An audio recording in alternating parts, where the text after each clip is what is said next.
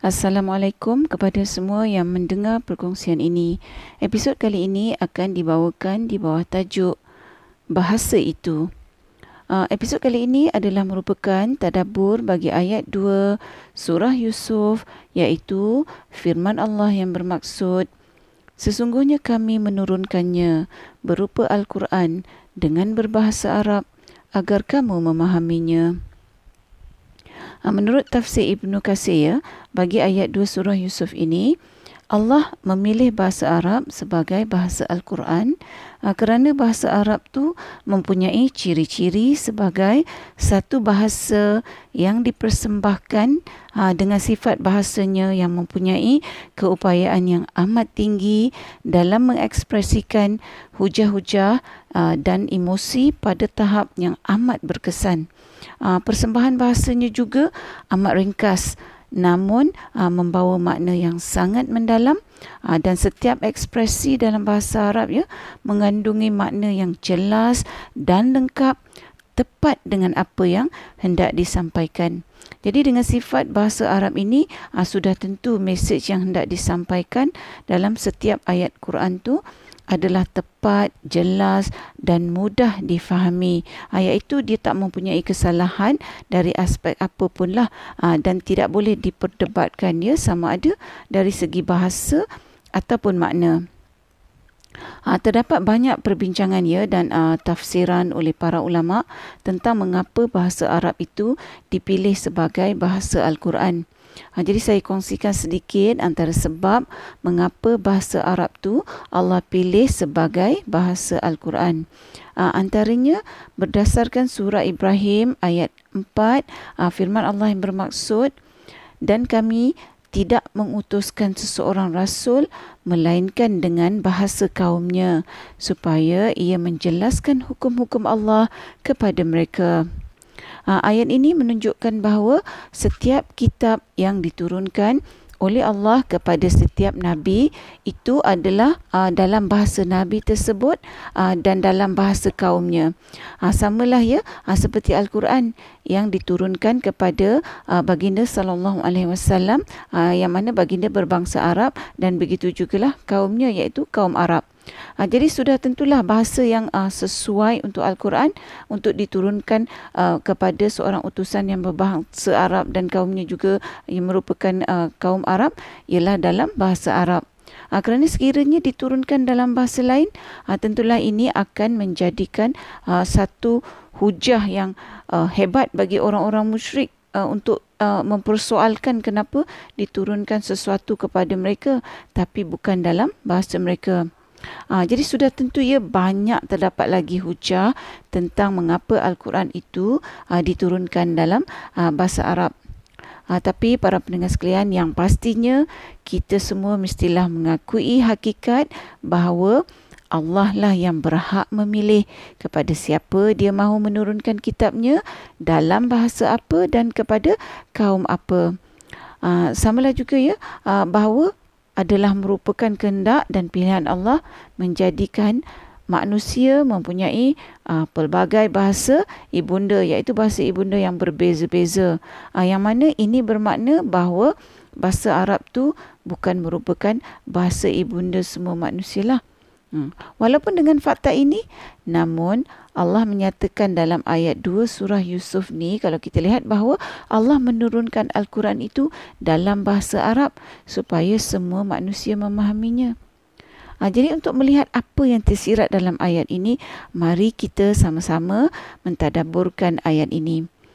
Ha, kalau kita lihat ya perkataan kamu dalam ayat 83 surah Yusuf ni, ianya merujuk bukan hanya kepada Nabi Muhammad sallallahu alaihi wasallam dan orang Arab saja tetapi ianya merujuk kepada semua umat Nabi Muhammad sallallahu alaihi wasallam termasuklah kita ni dan umat yang seterusnya sehinggalah hari kiamat.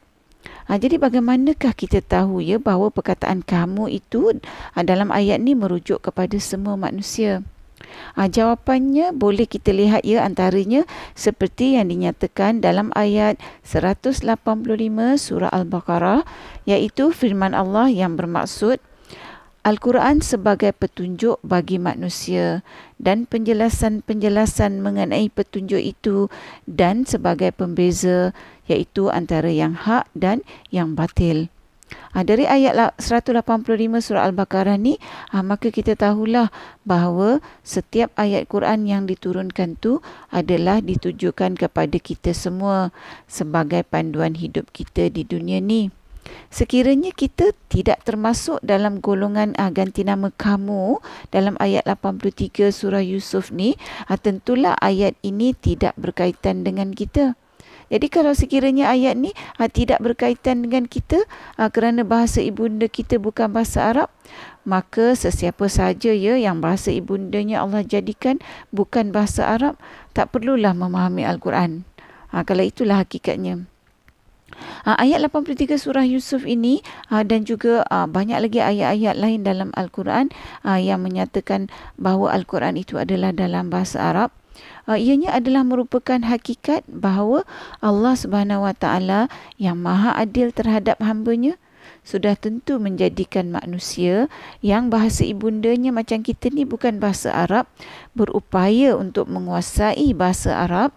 Kerana seperti mana yang kita katakan tadi bahawa setiap ayat Quran tu merupakan petunjuk yang ditujukan kepada semua manusia dari zaman Rasulullah sallallahu alaihi wasallam hinggalah ke hari kiamat.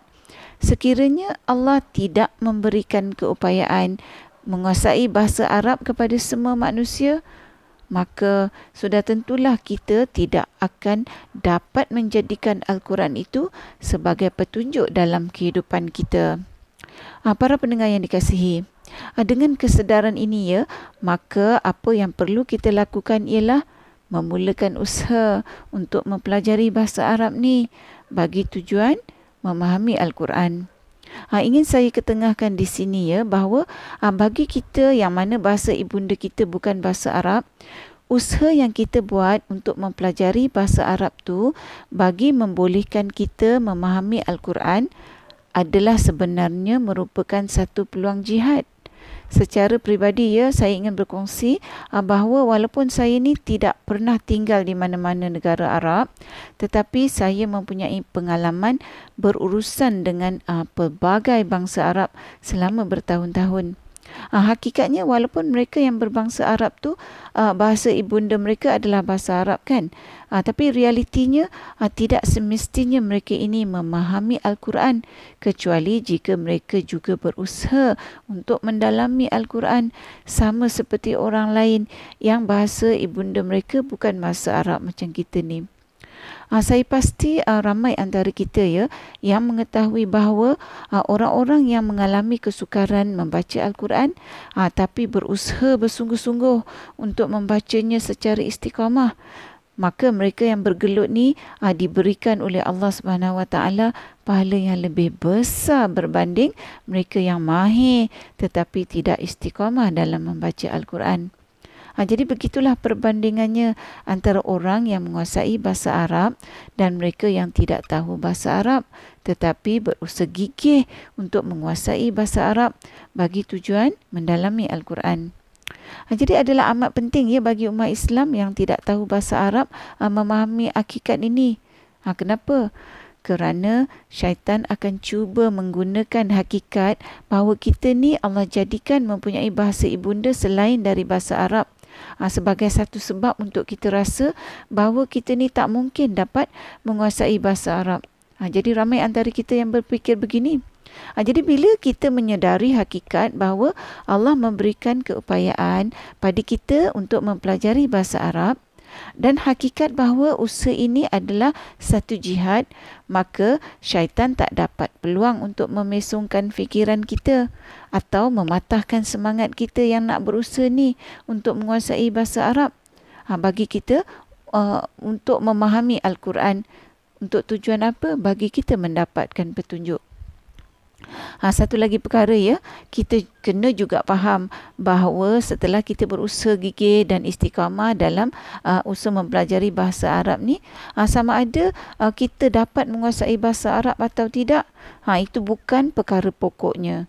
Yang penting ialah Allah Subhanahu Wa Taala melihat kita ni dalam keadaan sentiasa berusaha sepanjang hayat kita untuk um, cuba mendalami Al-Quran melalui mempelajari bahasa Arab dan juga bahawa Allah melihat bahawa kita ni sanggup berusaha mengatasi apa sahaja kekurangan diri kita demi mendapatkan kefahaman Al-Quran. Sekiranya dengan kehendak Allah kita mati dalam keadaan kita sedang berusaha, maka Allah Subhanahu Wa Taala lah yang Maha melihat dan Maha mengetahui akan perjuangan kita yang tak mengenal erti putus asa walaupun terpaksa menempuhi pelbagai rintangan. Ha, dalam konteks usaha kita ya yang tak mengenal jemu untuk mempelajari bahasa Arab bagi ha, kita mendalami Al-Quran ni, ha, kita boleh mengambil teladan dari kisah ha, dalam sebuah hadis Rasulullah SAW ha, daripada Abu Said Al-Khudri radhiyallahu anhu iaitu ha, tentang status seorang lelaki yang telah membunuh seratus jiwa dan dia bertekad mahu bertaubat tetapi dia telah meninggal dunia sebelum dia sempat bertaubat namun lelaki ini telah berniatlah untuk bertaubat. Maka Allah Subhanahu Wa Taala telah menentukan statusnya sebagai orang yang mati dalam usaha untuk bertaubat. Ha, kisah ini menunjukkan pada kita ya kepentingan seseorang itu bertekad dengan istiqamah apabila mahu melakukan sesuatu kebaikan tanpa digugat usahanya walau apa pun rintangannya. Ha, oleh itu, fakta bahawa Al-Quran adalah dalam bahasa Arab bukan bahasa ibunda kita, ha, bukanlah merupakan batu penghalang dalam kita berusaha untuk mendalami Al-Quran. Oleh itu, para pendengar sekalian, Uh, saya ingin menyuruh kepada diri saya dan anda semua, marilah kita sama-sama rebut peluang untuk berjuang mempelajari bahasa Arab bagi mendalami Al-Quran tanpa uh, kita tergopoh-gopoh mahu cepat menguasainya sehingga kita hilang fokus uh, di mana penguasaan bahasa Arab menjadi fokus utama kita dan bukannya uh, untuk tujuan mendalami Al-Quran. Uh, ingin saya tekankan bahawa tujuan utama kita mempelajari bahasa Arab sudah sepatutnya adalah untuk kita memahami Al-Quran bagi membolehkan kita membina perkaitan jiwa dengan Al-Quran. Uh, kefahaman ini adalah amat penting ya uh, bagi kita memastikan bahawa kita tidak tersasar dari matlamat uh, sebenar kita mempelajari bahasa Arab. Para pendengar yang dikasihi, sehingga di sini dahulu perkongsian kita kali ini. Marilah kita sama-sama berdoa supaya Allah memudahkan urusan kita dalam usaha kita untuk menguasai bahasa Arab bagi kita benar-benar dapat memahami Al-Quran kerana kepentingan pemahaman ini uh, perlu bagi kita menjadikan uh, Al-Quran itu petunjuk kepada kita untuk kita sentiasa berada di atas jalan yang benar. Ha, semoga Allah mengizinkan kita bertemu lagi di episod yang akan datang.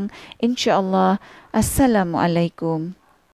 Sekiranya anda merasakan bahawa perkongsian tadabur bersama Dr. H ini memberikan manfaat kepada anda, saya ingin mengajak anda untuk menyertai saya bergabung usaha menyemarakkan amalan tadabur Quran dengan memanjangkan perkongsian ini kepada orang lain.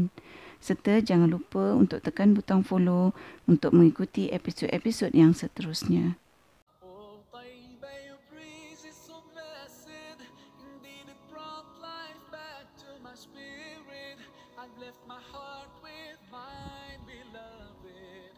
sending blessings on Muhammad.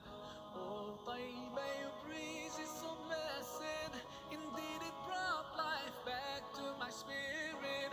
I've left my heart with my beloved, sending blessings on Muhammad.